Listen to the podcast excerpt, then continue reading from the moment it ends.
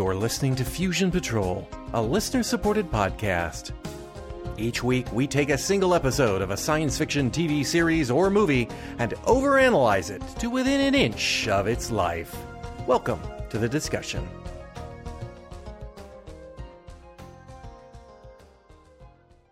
Hello and welcome to a very special episode of Fusion Patrol. I'm Eugene. And I'm John.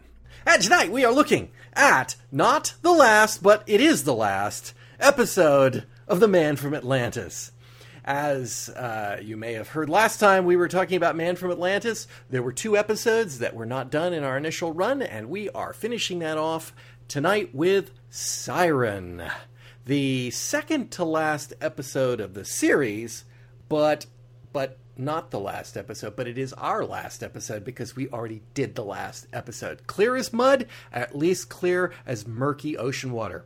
All right, episode synopsis. Mark Harris, the man from Atlantis, is patrolling some waters, looking for something that has been sinking ships. He spies a female diver and follows her as she returns to her boat, the Ambergris. She is Amanda Trevelyan, and her father, awaiting her on the boat, is Hugh Trevelyan, the brilliant genius that knows more about the U S defenses than anyone.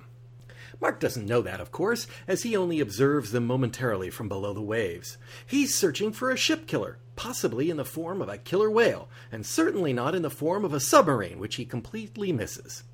He reports back to Jenny on the Cetacean. Wait, who's Jenny?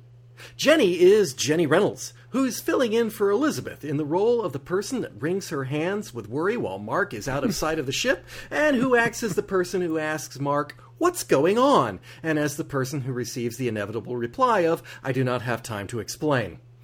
Aboard the submarine, Captain Stringer, an old-school pirate with a bandana, is plundering unsuspecting boats with his warship designed to sneak up and destroy ships. But he's not a conventional submarine pirate. Oh no! Captain Stringer has captured a mermaid, uh, siren, aboard his ship. He forces her to sing, and then, using an underwater speaker, cranks her song up to eleven, disabling the crews and inducing mental breakdowns. He attacks the Ambergris to capture Trevelyan. But his attack also disables the Cetacean and knocks Mark out. Mark recognizes the song and has an idea of what it might be. Jenny poo-poos the idea because it's a myth. She says this with a straight face to a man who breathes water. He finds the Ambergris adrift with a crazed Amanda aboard, and he takes her to the hospital. She will die unless something is done. And later, Mark cures her by singing to her. That night, Mark finds the submarine sheltering and breaks in, singing to the siren to assure her. He is captured attempting to rescue Trevelyan, but uses his super Atlantean powers to play dead and escapes with Trevelyan. The Cetacean, damaged again, rests on the bottom. Now, Stringer tries to depth charge them. Mark goes outside the Cetacean and operates the emergency controls on the outside of the ship to reactivate everything. Mark goes to Stringer's sub and bends the loudspeaker back towards itself. He then calls Stringer and offers him a deal. Let us go, and we'll let you go.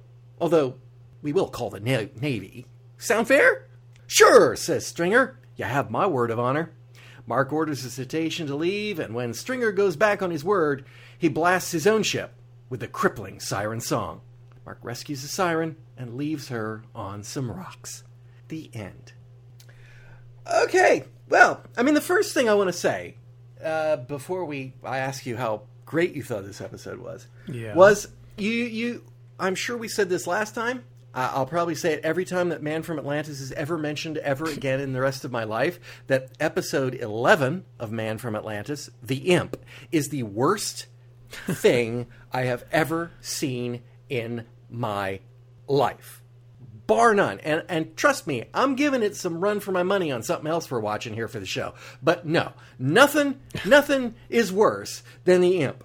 But this is the episode that immediately follows The Imp, and I yeah. think it's very interesting to notice that Elizabeth is gone gone gone gone from the credits, gone from existence. One mention that she's on the phone back in Washington.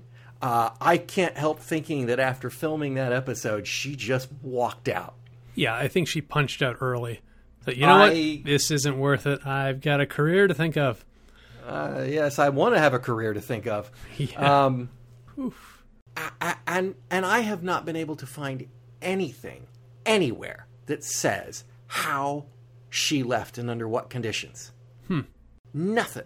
I, I, I it, it's, it's such a weird departure point that I don't know, unless, unless maybe she got sick or pregnant or something and managed to exercise a, a clause. It just, it's weird that they just even pulled her from the credits though. That's, hmm. that's almost, um, you know, that's almost one of those retaliatory moves. Yeah. You know, almost. It's like, oh, oh, all right. Off the credits too. You get no money at all. Kind of thing. Yeah. But she is gone. Um, can't say I blame her. Oh, yeah. Cannot say I blame her. I think I would have exited stage left, too, at this point. Holy if humanly cow. possible. If humanly possible. And uh, and Jenny Reynolds is here hmm. as her replacement. Sort her, of. Uh, her IMDb says that she's got two other gigs in nineteen seventy-eight. Something called Blackout and something called Sword of Justice, T V series. So, oh, my gosh! Sword of Justice! Yeah, I've never it's heard rapier. Of that one. The spade is a sword of justice. It's rapier marks the end. It's um. oh, I, I love that show. It was terrible, but I loved wow. it because it's basically it's a ripoff of The Saint. Oh, uh, with with some variations. This guy who I should know the name of the star, but I can't think of it right now, uh, is a rich millionaire or something, and he gets falsely accused of crime, and he's put in jail. Dak Rambo. And while he's in Dak Rambo, yes, of course. I knew oh, it was my. a name that was. It's a memorable name. I've never heard of him, but boy, that's never memorable. Heard of Dak Rambo. Okay, forget about now.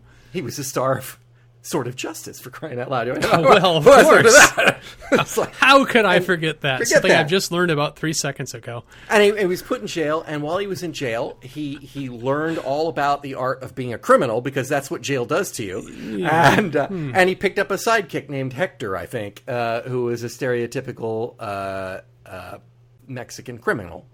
And when he got out, he went on a rampage of justice crimes.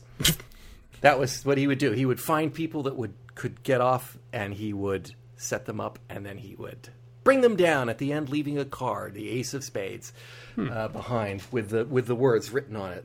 The Ace is a spade. The spade is a sword of justice. Its rapier marks the end. Pretty good, considering I've only seen that show once on its original airing when I was a child in the seventies. That's I remember amazing. It. I, I and terrifying at the same time. It is. It is. It is. Wow. I don't remember there being a woman in it though. So just, I'm just actually I'm looking and, at the IMDb and I don't see her uh, listed in here. Maybe it's just a guest star on one of the four episodes before they oh, canceled it. Julie Long, one episode. Yeah. Yeah. A lot of people are one episode. At, hmm, I, I there think were ten that, episodes of it. I think. I think uh, the star and Hector were the only two, and I, uh, I swear yeah. it's Hector, but I could be wrong. It is. It's um, Hector Ramirez. See? Yep. You would know the actor, too, if you saw him. He was always that character. Oh, yeah. yeah I, I recognize him. Yep. Oh, yeah. I remember that guy. Yeah. Yeah. He's that no, guy. He's in Remington Steele, of course. Yeah. Mm-hmm. Okay. Fair enough. Probably played the exact same character. Probably. Yeah. yeah. With a different name. Kept the lights Victor on. Victor Ramirez. Or... Hector Sanchez. Hector Sanchez. Could be. Could be. Uh, what'd you think of the episode, John? Was it fantastic? Was it all you dreamed Man from Atlantis would be from your childhood? In my notes, the first lines are, the pain, make it stop. Oh, the pain. Yeah. Um, pain. Uh, you know, when you think of your past, it's always through rose-tinted glasses, and these are probably the most tinted memories I could ever have of Man from Atlantis. And uh, uh, frankly, you know, I'm, I'm glad I don't remember the bad. I remember the submarine mostly, yeah. and that's about it. And I'm, yeah. I'm happy this, with this that. This is a show that definitely was was not a good show. It's not a yeah. good show. Um, and Boy, then I it, think... It, It had potential there for a while, but then somebody did something horrible to it, and it all went away. Yeah. Yeah. It, it really took a dive south. It, it oh, took a yeah. dive into it, water too deep and got the bends and died. I think so. I think so. It's like somebody was looking at the scripts and just... I I, I don't know. They they had maybe maybe they tried having a computer write them, and it was the seventies, and they didn't have computers that could do that. Yeah, I but they did know. have computers that you could punch in the current and oh. the angle of rotation and some and other weight. stuff and figure like, mm. either way mass. Yeah, yeah, yeah. I thought that I I made a note about that. It's like, great computer algorithm you got punching in there. Yeah. Funny that they have that on hand. Does it happen often? Does Mark just float off once in a while? Well, I suppose that if it, it's a generic routine, that they might use it for trying to track missing things. No, I think it's just for Mark. Yeah. I think he just kind of takes a nap and drifts off with the current thing. Oh, where did he go now? Uh, he's Damn sleeping it. again. Can't he find his own way back home? Come I on. I know. And, and when he's incapacitated, why does he float to the surface? Yeah, I know. He why did he water. crawl? He breathes water. When he gets to the top and he's kind of struggling badly, what does he do? I, Instead of going down, he goes up and I, climbs onto I, the rocks. Mm, brain hurts. Make it stop. I think we can. I think we can make the brain hurt some more. oh, so let's. Uh, yeah, I'm remembering more of the episode. Yeah. Uh. So the opening sequence where Amanda uh, climbs up on board the ship, right? So Lorette Sprang, yeah, uh, Cassiopeia from uh, Battlestar Galactica, and I, and I did not more recognize famously, her without her her colonial uh, costume, and more famously, one of the seven lady truckers from B J and the Bear. Oh, really? Holy cow. Oh, yeah, she was. Oh, another uh, series I haven't thought of in a long time. I know. Why isn't that out on D V D? Oh, it probably is. Never mind. It probably is, yeah. Don't ask I, for those things. I want Sheriff Lobo happen. more. oh, oh, mm. uh, I loved Sheriff Lobo. That was, was a family favorite when I was in high school. Yay. Oh, those were the days. Anyway, um, so she climbs up on board the ship. I don't know how you felt about this, but when I'm watching this scene, I felt I, I, my skin was crawling. I thought for all the world that this was, uh, you know, like a twenty-year-old girl uh, and her fifty-year-old sugar yeah, daddy. Oh, it, exactly it what I was so thinking. So much. It's like, oh, they're related. Oh, oh my! I have, I have. Thank goodness here. Oh, she's a daughter. Otherwise. Otherwise, I was. Uh, this was really not only was really bugging me. When when she gets when she gets up on the ship and he's like, "Oh, you know, I love being under the water. I could I could wrestle Moby Dick." And I thought, please tell me that is not the creepiest metaphor Ooh, for sex ever. Uh, you yeah. filthy perv. It was the seventies and... after all. Oh my! And then when she goes, oh, "My daughter," I'm like, "Oh, okay, okay, it's fine. That kind of it's, family. Okay, great." It's, Okay, what I was taking for sexual innuendo was just was not, and what I was taking, you know, the chemistry between them is just bad casting. Not, yeah, not, not, not. Uh, he just does not. Well, first off, uh, Roger Corby from What Are Little Girls Made Of yeah. does not ever come off as anything but a, a bad guy, right? I mean, everything I've ever yeah. seen him in, he's got that sort of, you know, he's not quite mustache twirling, but. You, you think he's kind of seedy.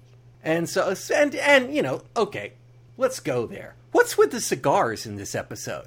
I don't know. Maybe they were trying to sell them or something like that, trying to I, promote smoking. I don't know. I mean, the, the, the pirate smoking a cigar, okay, fine. It's the seventies, and, and, you know, this is before cigars were poser smokes. This is when they were low blue-collar, you know, oh, yeah, blue-collar yeah. stuff. It's chomping a stogie. So, it's what Archie Bunker had. Well, and he's about as blue collar as it gets. Yep. Right? And and so this guy up there on the deck with the, immediately put me in the mind of, like, this guy is uh, is shady, frankly. Mm-hmm. And so that, that didn't help. That didn't help. It's like, gee, guy, take the damn cigar out of your mouth before you help this woman on the boat, before you stick it in her face. For, you know? Yeah. It's like, here, here, let me help you out here, girl. Okay. Uh, strange. Um, anyway, so I think that probably threw it off, too. It, it just, this is not Mister Super Brilliant Genius Military Navy Defense Guy. This is somebody who's probably a crook when I start watching this show. Yeah, I thought Mafia myself, but... Yeah. See, Mafia would be the other good example of a... Uh, uh, cigars. Yeah, exactly. Uh, that, in that era. Exactly. So it, it was, it was, um, yeah, it's just weird. was it was just weird.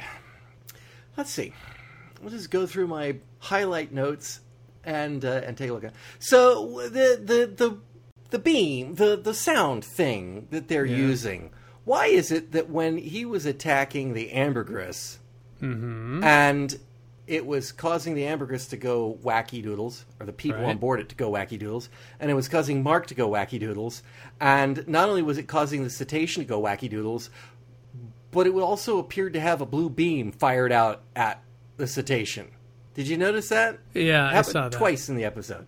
Yeah. Like, I don't remember that from any other episodes, like it was stock footage, but I have a feeling this one was done on the cheap. Uh, well, this, I mean, they would have had to have done that shot in special effects, so that would have cost them money.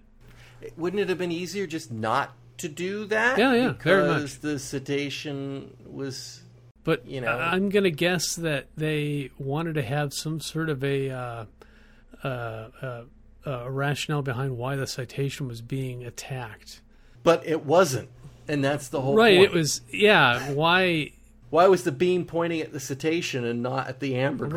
Right, and uh, so I would guess that whoever was editing it together, uh, they had the one shot of the two ships for the two boats, and uh, just used that again, you know, and said, "Ah, oh, you know, special effects be damned, it's already been printed. We're going to use yeah, it." Yeah, use that one, okay. Yeah, and like okay. A lot of times I just think that the people who were shooting these things back in the seventies were just phoning it in. Could we're be. just doing it for money. That's it. Don't care. I, I, no, I noticed, speaking of money. Craft? I noticed that there was a lot, and I don't remember any. Now, I could be wrong because it's been a long time since I watched them. But I don't remember any situations where Mark talking underwater was done on green screen until this episode. Yeah, I thought that was kind of odd. I He... He's always been underwater, and they've and I know from hearing interviews with him, they would put him underwater. He would force all the air out of his mouth, and then he would mouth the lines right. while actually underwater. And then, I hope he got paid a lot for this. He did not.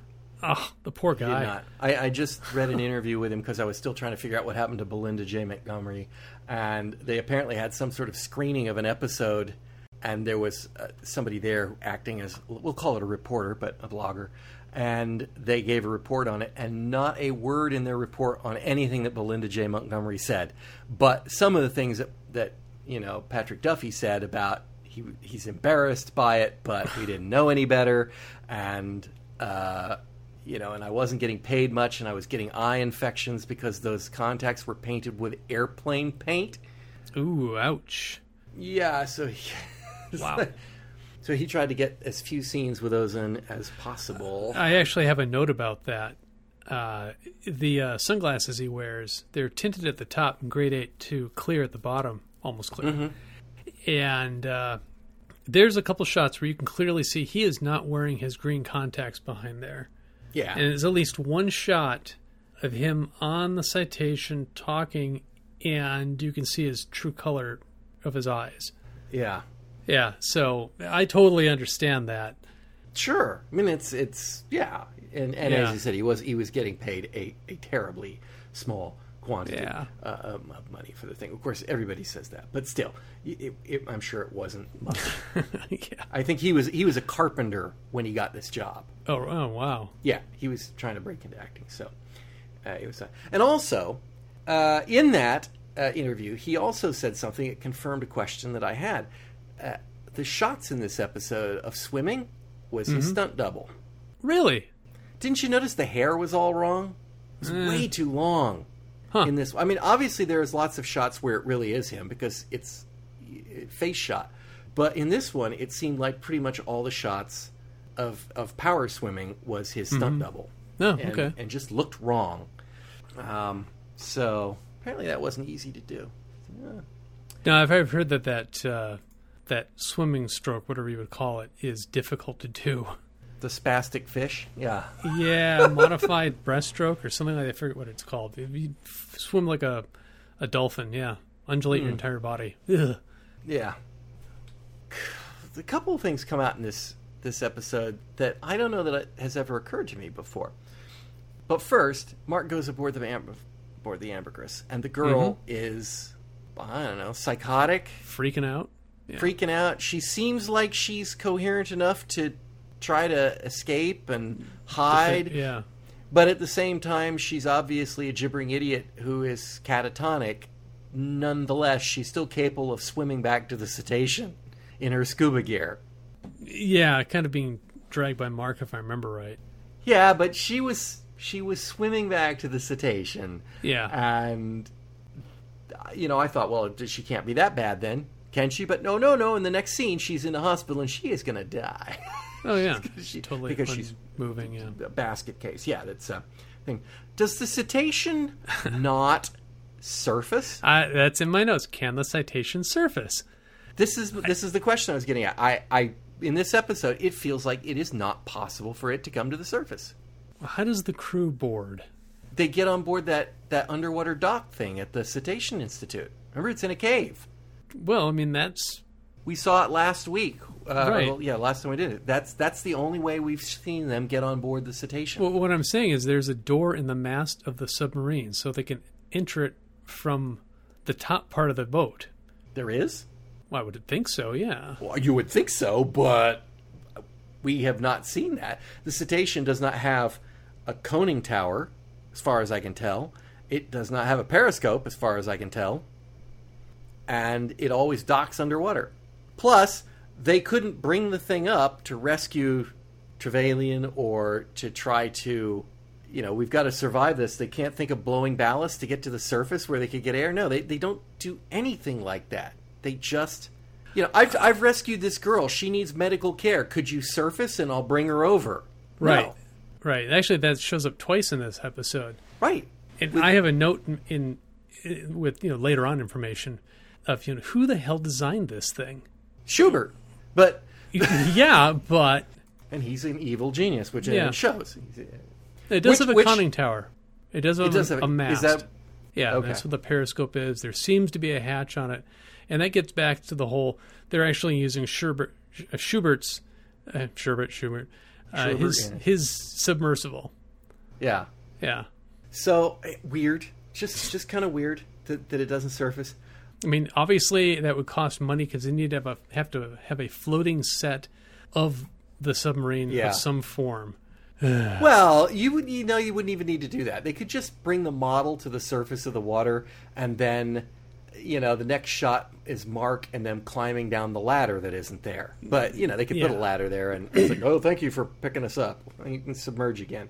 But, yeah, I don't think in any of these episodes we've seen any evidence that, that the cetacean has ever been to the surface of the of the water, which is just kind of weird. But yeah, no kidding. That's unfortunate. Yeah. But, I mean, it's nice of them to put control panels oh, for emergency God. services Yeah. on the outside, who behind right sealed mind, panels. Who in their right mind puts crucial damage control equipment on the exterior of a vessel? What the heck? And it's not. It's on the exterior of the vessel behind a sealed uh, Well, well, you don't container. Want fish to get into it or seaweed. Or, jeez. Come on. Think about it. I mean, somebody might be able to get to it. Yeah, good point. Somebody might be able to use the damn thing in an emergency. I was... Man, it's not very often you see such a, uh, you know, it's a, a horrible uh, uh, attempt at, at generating stress and and, uh, and, and chaos and, in a show by putting something like that in there. It's like, oh, here man, is what could, could have yeah. solved this problem. Mark goes out, he rips the panel off, and then he uses, like, a screwdriver and some wire cutters or something to bypass something. You know, because the control circuits are out. So he's like, I bypassed the control circuits, the power's back on. Anything like that. But he takes it back, and it's got buttons and stuff. He turns a freaking knob, and everything yeah. comes back on. It's like, oh, okay. It's, so it's you the put turn, the master circuit breaker on the outside the boat. Mmm, brilliant. Yeah. Uh, we had set it on two when we left the bay, but with, with everything out, let's put it up to four. Uh, yeah, who would have thought we'd actually have to use that? Oh, geez, an emergency. Who plans for those things? Uh, wow.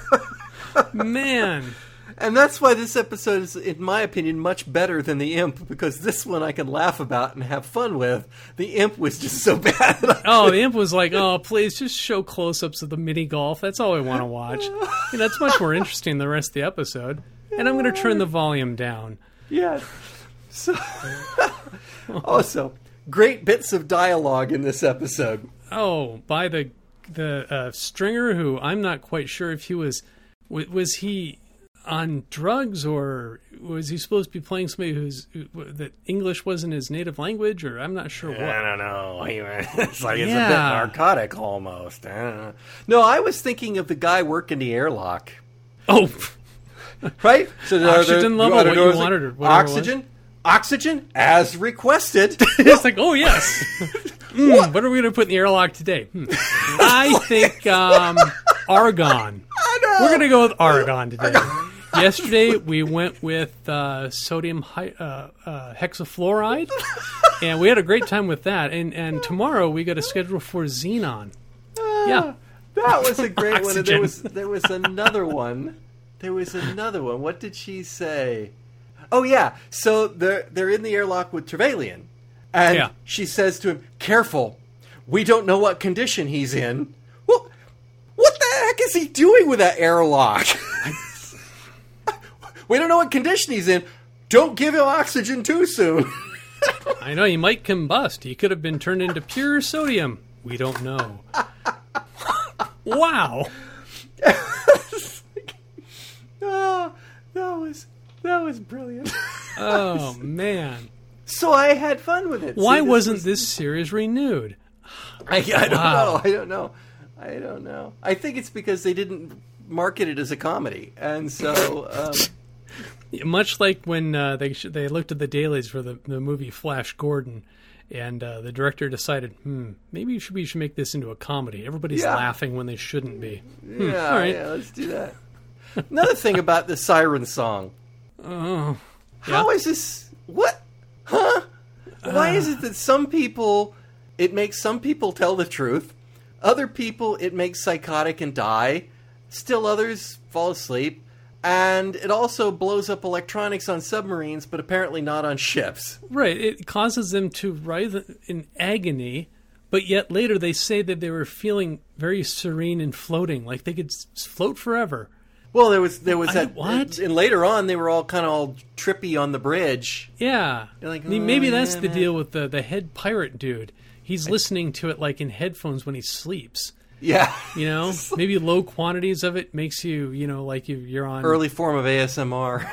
Oh, yeah, there you go. Could be. Could be. Uh, yeah, yeah, the girl who is subjected to this attack is going to die from it. Mm-hmm. She's so bad off, but Dad seems fine. He I, was subjected to the same attack. Yeah, he's just complaining about his... his he can't walk very well. He can't use his... Yeah, it's affected limbs. My motor control somehow. Yeah. yeah. I don't know. Also, so much in this movie is... Speaking of the dad. Hurts. Yes, speaking of the dad. When he pulls her out of the water at the beginning of the... Doesn't he give a little monologue about how much he loves diving? Isn't oh, yeah, that he did, what his, didn't he? Yes, he did. That was his whole thing. Oh, I love the serene and love the thing. And I feel like oh, I can man. wrestle Moby Dick. And then at the end of the episode, he's like, I can't swim. What? Yeah, what the hell? How many people worked on this script? And more to the point, how many people read all of it? Yeah, I do. Do you take page one? I'll do page two. All right, we're going to work this out like a, you know, like a, a spy ring. So you guys don't talk to these people. You know, I you was don't know who else is working exercise. on I, I was thinking of those writing exercises that they give a group of people. Like, you write page one, and then you give it to the next person, and then they pick up from where yeah. you left off and write their own. And by the time we have thirty people, we need thirty pages. Oh, wait, no, it's it's probably a forty-eight page yeah. script. Yeah. Yeah, yeah, we have forty-eight writers, and we just ring it around until we come back to the end. And, well, probably, uh, yeah. Yep. How do we not bring this up to the surface? I know! Let's use... Uh, a pack that they call a emergency airlock access thing? Is there something like that? In the old days, oh, yeah. we'd call that surfacing and opening the hatch. But yeah. we're going to make them use this, uh, you know, scuba gear. So, because he can't swim and it puts drama. But it didn't mm. really add drama. And in fact, didn't they take him out of the airlock and that was the last we saw of him? Yes. Yep. Yep. Well, and then there was that big jump between that and the siren being left on the rock. Yes, there was, there was, was like, that. Okay, I, maybe the tail would fall apart in the water. Okay, fine. Yeah, that is a weird place to leave a, a sea creature, but there you go. Uh, I guess sirens still... I think this is another problem with this. I, I've never heard of a siren being cast as a mermaid. Well, uh, I didn't actually look up any mythology on, on what sirens are supposed to look like. Um, for well, some they reason, sit on the rocks and they lure like a, people to death, yeah. Yeah, I thought they were supposed to look like just you know, beautiful women. Yeah. Yeah. Yeah. Not, that's what Jason and Argonauts taught us, right? Children, yeah. In in fish gear. Um, yeah, it it was it was strange. Um, it was strange. I also liked uh, the scene showing you how to keep your money down. Mm-hmm. The captain walks into the sub, or the Captain Stringer walks through the sub. He walks up to the sonar operator and he says, "Company, you said," or "We've got company, you said." And then he and the guy points, or he points at the sonar screen. The guy never speaks a line. Right, it's, oh, it's yeah. Mister Extra doesn't get to say anything, so we don't have to pay him. But no I think sad that's probably, card for you. That's probably the best use of that. "So we've got company, you told me earlier." Yeah, exactly. Yeah, good point. Uh, and I cannot recognize where that Captain Stringer is from, but I have seen that guy before many times. Obviously, as the bad guy, but. Yeah, Neville Brand. You see, that's a famous name. But I can't pin Neville Brand on anything specific. But I've seen the guy a million times. I guess that makes him famous. I don't know. Yeah. But his IMDb has all sorts of stuff. Like, he was in the Birdman of Alcatraz. He was in the nineteen fifty-nine Untouchables uh, T V series. Uh, Stalag seventeen. You know, all sorts of stuff like that. A lot of... Uh, and westerns and stuff like that, kind of bad guy guy, you know. Yeah, really. Yeah, with a look uh, like that, I'm thinking exactly. He'd be the good guy. Yeah, yeah. In fact, yeah, there's even a quote from him saying that you know, with with a uh, kisser like with this kisser, I knew early in the game I wasn't going to make the world forget Clark Gable. It's like, yeah, there you go. uh, you know, you've got your niche and you stick with it, and that's exactly okay. It works. I mean, look at Lee Van Cleef. Worked well for exactly. him. Works works for some of them. That's yep. right. Um, also, in the lines I love, Jenny says to the, uh, the, the, the, let's call him the pilot, "Can't you keep it steady?" Oh. And he turns and says, oh. "Without power? Sure." Yeah, I have a note in here. Helm is a snippy little cuss. Yes, he is.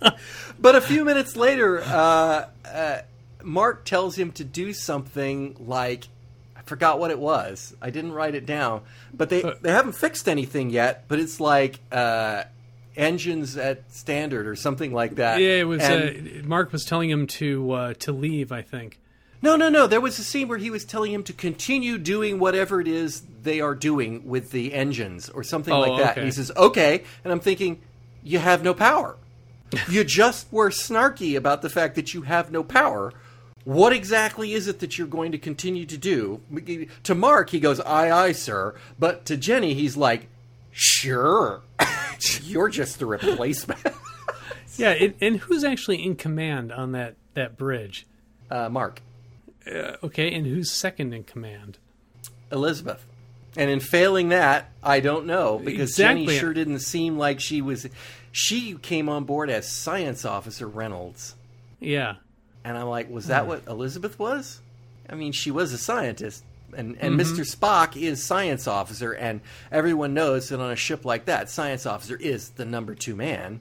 Of so I, I don't, I don't know. I don't know. It didn't feel like she was top dog after Mark.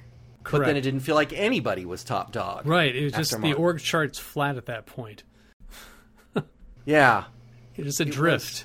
It was. It was. And and I will say, for people who did not listen to Deadly Carnival back in two thousand fifteen or whenever it was that we did. Why didn't you? Yeah, why didn't you listen to that? Um, there was no. Uh, I don't think the Cetacean was in it at all. Hmm. I, I don't even think.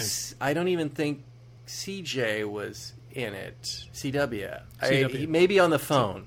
He might have been on the phone. I mean, it was completely, basically land-based, as I recall, or hmm. or damn close to land-based for a show about a guy who breathes underwater. But I mean, it was it was very different. There was it was it was very strange.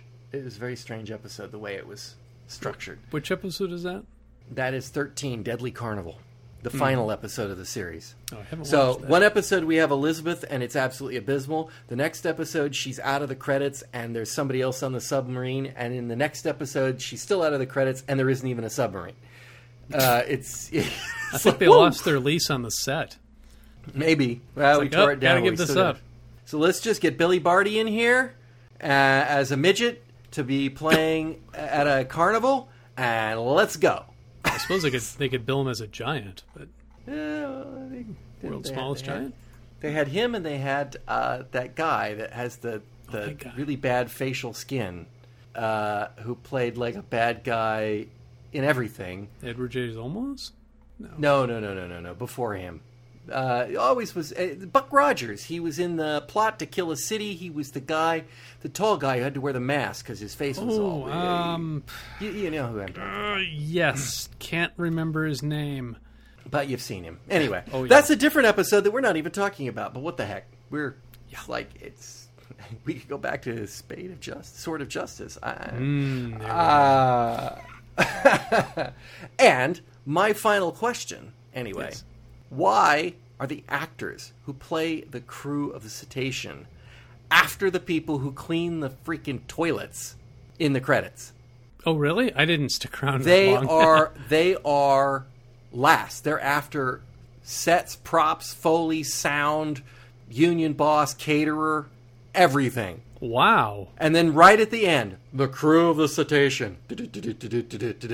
Whoa, that's weird. It was weird. I thought there were certain rules and protocols that were to be adhered with credits on television programs. I thought so, too. Unions have to agree to those things, you know. Huh. Uh, it, it was weird. But I cannot believe, I, for one, cannot believe you didn't stick around through the end credits. Because here's why. Do you know what the best thing about these Man from Atlantis D V Ds is? Uh, the F B I warning at the very end? The music. Oh, no, that's not the best part. I like the theme from The Man really? from Atlantis. Yes, oh, I do. I have it always so liked much it. For well, admittedly. admittedly. But, you know, when you're watching them the way we did the first time through, you know, you're listening to the advances for C P O Sharky and What's Next on N B C and, you know, oh, later tonight on N B C. Oh, that's really... right. You watched them off from YouTube, didn't you? Yes. Yes. Oh, yes. man. So to actually get the, to, to, to have the full uh, Frank Carlin, I believe's music on that at the end, it's like, oh, this, oh, this is the best part of the show. I don't have to, I don't have to listen to them talk. And I don't have to watch their silly no stuff. Line. And I can just sort of, I can just sort of listen to the music, and then there we go.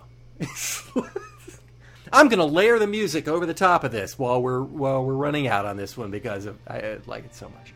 Anyway. You know, you know I, I know it's not similar, but for some weird reason, every time I hear the theme, I think of the series In Search Of. I don't know why. Um, similar instrumentation? Is that it? That twang, twang, that, that, that. Electronic, whatever it is, it may be the same. Hmm. It may be. It, I mean, it's not in the same key, but uh, or yeah, or uh, uh, tempo, but it might be a. It might be the same instrument. I'm not sure what that instrument is. I don't know if it's an early synth or it's one of those freaky machines that sounds like an early synth. Uh, it could be a guitar effect. I'm not sure. I'll yeah. have to listen to it a little bit closer. Yeah. So. It's I don't know. Anyway, so uh, did you do you ever figure out what the numbers on the bridge of the sub are? In this episode, it was forty-two seventy-nine. Numbers. Yeah, the last one was like sixteen oh two or something like that. They're very large I, white numbers on black. That yeah, I don't. I do recall seeing some large numbers, but I did not make note of those numbers, and I doff my hat. If I were wearing a hat, I'm wearing headphones. I doff my headphones to you for that piece of nerdery, sir. That's that's what I pick up on on these things. I, I salute. Can't tell you anything about the plot, but boy, if there's a microphone stand and in shot or something like that, like on uh, on on the boat, the Ambergris, when they were being yeah. hit by the uh, the sonic attack, mm-hmm. on the upper left hand corner of the screen, you can see part of probably the leg of somebody holding a light or something like that, or a reflector. yeah. Just yeah. yeah. Well, I. Yep. It's like, listeners, you've just watched Man from Atlantis, all the episodes, as I'm sure you did, to mm-hmm. go back and hang on. Keep an eye on those numbers. Let us know what they mean. Yeah. Is Let that a know. secret Figure code? It, it could be. Production it's, number information? Is somebody like sending a message saying, please Belinda help J. us? Montgomery is sending a message, help me, help me. Oh, that Get would be hilarious. Imagine getting an email. Email when this goes out saying, yes, you finally figured it out from her. I've been listening to your podcast eagerly, waiting for you to finish the show. me and now Patrick, I can stop me and listening. Patrick applaud you. uh, I, you know, it's strange, but sometimes you watch a show and you just, you heap contempt upon the actors who are in it. It's so bad, and for some reason, you just think, why the heck did you do this? But for some reason, I don't know, maybe it's because, for that matter, both Patrick Duffy and Belinda J. Montgomery are so darn likable. Oh, There's yeah. something about those two. They're such, they're just likable. You just see them and you go, I like this person. And and I watch this and I'm like, I feel sorry for them. They're trapped in this, but I'm rooting for them to get out and go get a job on Dallas or something. Yeah, and Knots I, Landing, something like that. Or Sword of Justice. Yeah. Or, yeah. Like, well, not so much about Jenny. I, I didn't like, I didn't take to her.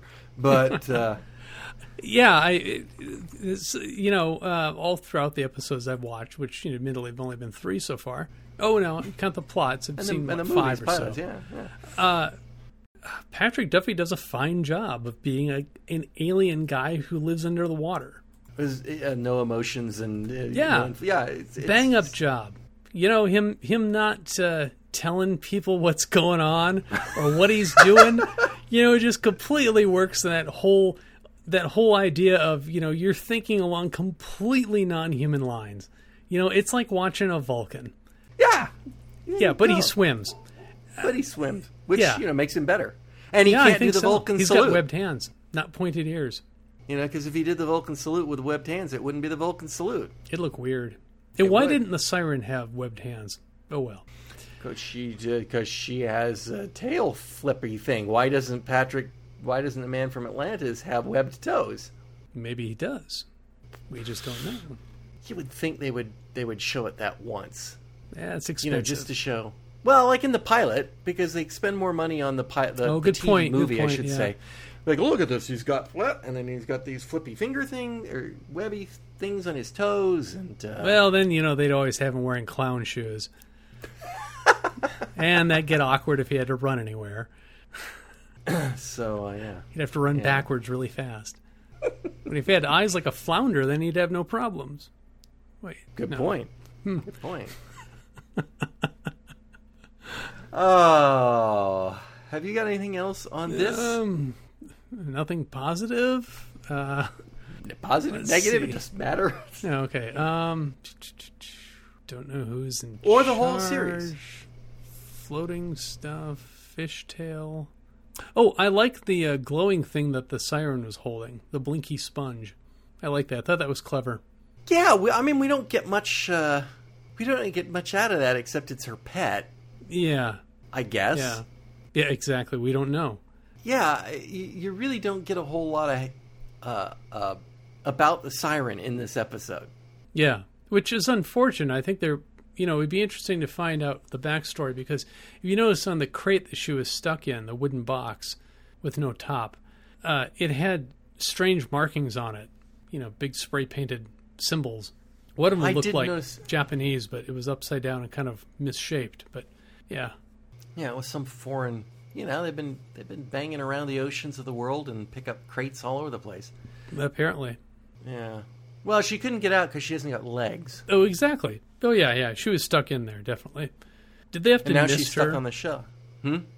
Did they have to mist her to keep her moist or anything like that, you think? You'd think. You'd think she'd be in a pool of water or something. Hmm? That they'd have to keep her in in, in liquid, but... Yeah. It, it just probably isn't a whole lot of logic to that thing, because, I mean, she didn't have a toilet to go to either. So. Good point. Good point.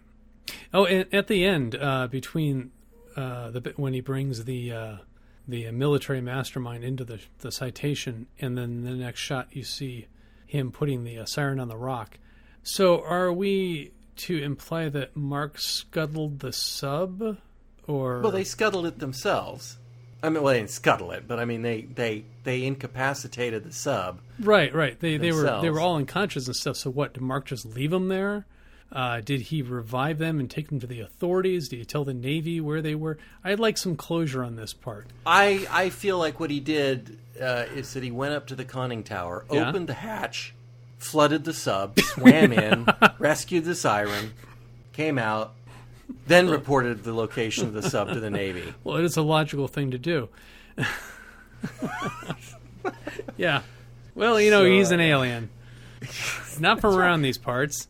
I gave them a, I gave them a fair warning. I, I, there you go. you, na- you knocked on the hull a couple times. Yeah, exactly. Yeah, so uh, I bent their their directional microphone back at them, and there you go. They were yeah really big. And, and the, the the captain of the, the main pirate guy, he referred to it as a microphone. Turn the mic on. It's like, no, it's a speaker. Jeez. You know, now I'm gonna I'm gonna admit something fully and freely. What? Is I wrote hydrophone in my notes, uh, and I I double checked that just before we went live mm-hmm. and found and realized oh no hydrophone only is a microphone underwater.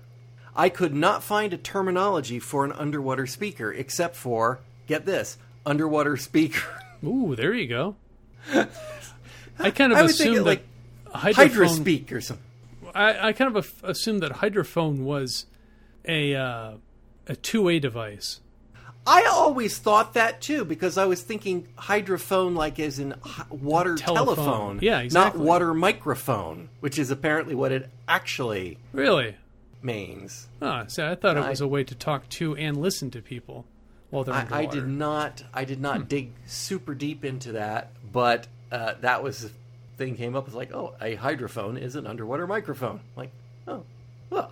But then on the other hand, maybe at, you, you and I think that because we watched a bunch of television when we were kids where they try to convince you of things such as you can have T V signal underwater and have telephone communication, right? I mean, it, it could just simply be a convenience of writers in that age where they put out the hydrophone. Oh, okay, I want to talk to each other. Yeah. Like, it, it could simply be they the writers made the same mistake we did or I did. It off on you, but yeah, it's like, oh, hydrophone must be telephone. Oh. Okay. Some piezoelectric transducers can also serve as sound projectors. So oh. yeah, it could be a uh, a two-way a device. Two-way. Oh, all right, cool. I think the only thing I really knew about them is that they were mentioned in the book The Abyss. Back when uh, I read well, I get all my ago. scientific technical accuracy about underwater stuff from the from The Abyss. Of course, uh, don't we all? That was six hours in a movie theater of my life I'll never get back. Yeah, I um, like that film. It was pretty. I watched it once. It looked nice. I watched the that book film was once. better. Book was definitely better. Yeah. Well, anyways, wouldn't surprise me. Books but we aren't are. talking about that. We're talking about Man from Atlantis. That's right. I mean, Jurassic Park was better as a book too. Yes. And the Man from Atlantis novel, written by Patrick Duffy, mm-hmm. uh, set a few years later uh, when he's uh, I don't know. I never finished reading it. Okay. Is, did you actually read it? I, I, I bought it. I have wow. it. I own it somewhere, and I started to read it, and uh, yeah, it was it was like set fifteen years later, and he's still working with Elizabeth and stuff. Oh, so but, she uh, came back from D C. Good to know. Yeah, good to know. Yeah, she came back. So uh, I think fan favorite, fan favorite. You know, between between Elizabeth and Jenny. Sorry, Jenny. Oh yeah, she loses up big time. Your one or possibly two appearances, because I think she might have been assisting Elizabeth in an earlier episode hmm. in the chem lab or something, but I wasn't willing to go back and check. Another thing yeah. I was not willing to go back and check. All right. Well, Man from Atlantis. Done. Finished, finally. All these years. Show, uh, my sum up, because uh, my recollection, and it has been a long time, you've, you've watched more Man from Atlantis than I have recently. Ooh. And uh, I watched the pilot again uh, before we picked up, and I watched these two episodes, and then I just let my memory come in. But my recollection was that the pilot, particularly the first pilot, was interesting, and the second, third, and fourth pilots uh, kind of were were were okay, but they were, you could tell they were tweaking the format and changing a little bit each time. Mm-hmm. And uh, and I and still enjoyed them, but then by the time I got to the series, they just destroyed it. It, it didn't. It, it just went right in the, oh, right in yeah. the underwater toilet. Right? Yeah, they they opened the hatches and just watched her sink. Boy, they did. Boy, they did. So, Man from Atlantis, a show I really, when we started this, I was really looking forward to this, because I remember it from a, as a kid being, yeah. oh, I, I wish I had had the chance to watch Man from Atlantis, because it was on up against, I think, Planet of the Apes. Oh, wow. Tell me you have those was, on D V D. I do. Oh, jeez. I was I, kidding. Ind- no, please, no. Indeed I do. Indeed I do have Planet of the Apes, oh, the T V my. series. I don't remember. I, okay, I, I take that back. I They're do remember bad, some of them. Yeah. I, I had uh, a record of one of the episodes, you know, the audio version for little kids. Oh, yes. I had one or two of those, and oh, my. Uh, yeah. yeah, yeah, yeah. I like I, the animated I, series better. Yes, the animated series was, was actually uh, interesting. Not anyway. that bad. Yeah, once it, you, was, it was definitely sort of... Once you got past Fred Flintstone being the main voice actor, it was weird. Yeah. It's like, I didn't know Flintstone was a monkey. Oh. Gorilla, sorry. Gorilla, yes. Ooh, boy. I know. He'll pound you into the ground for that mistake. I'll tell yep. you. All right. Well, John, thank you for helping me finish off Man from Atlantis. Wrapping this fish up in yesterday's newspaper and sending it out to the... The consumers, you betcha. Yeah. No problem. Next time we'll be picking up with our coverage of the Planet of the Apes T V series. Oh, boy. or or we might have something else in mind. Mm. Uh, I don't know. But listeners. listeners, I do hope you will join us all again next time on Fusion Patrol. We hope you've enjoyed listening to Fusion Patrol, a listener-supported podcast. There are over five hundred previous episodes available at fusion patrol dot com. Come join the conversation on Twitter, our website, or Facebook. Find out how you can become a supporter at patreon dot com slash fusion patrol. Supporters get early access to all regular episodes, bonus episodes, and more. There's even an optional podcast series where we're looking at the classic T V series Babylon five. Our music is Fight the Future by Amberwolf. This has been a Lone Locust production. On the next episode of Fusion Patrol, we'll be looking at the Bugs episode entitled Stealth. Come join the conversation.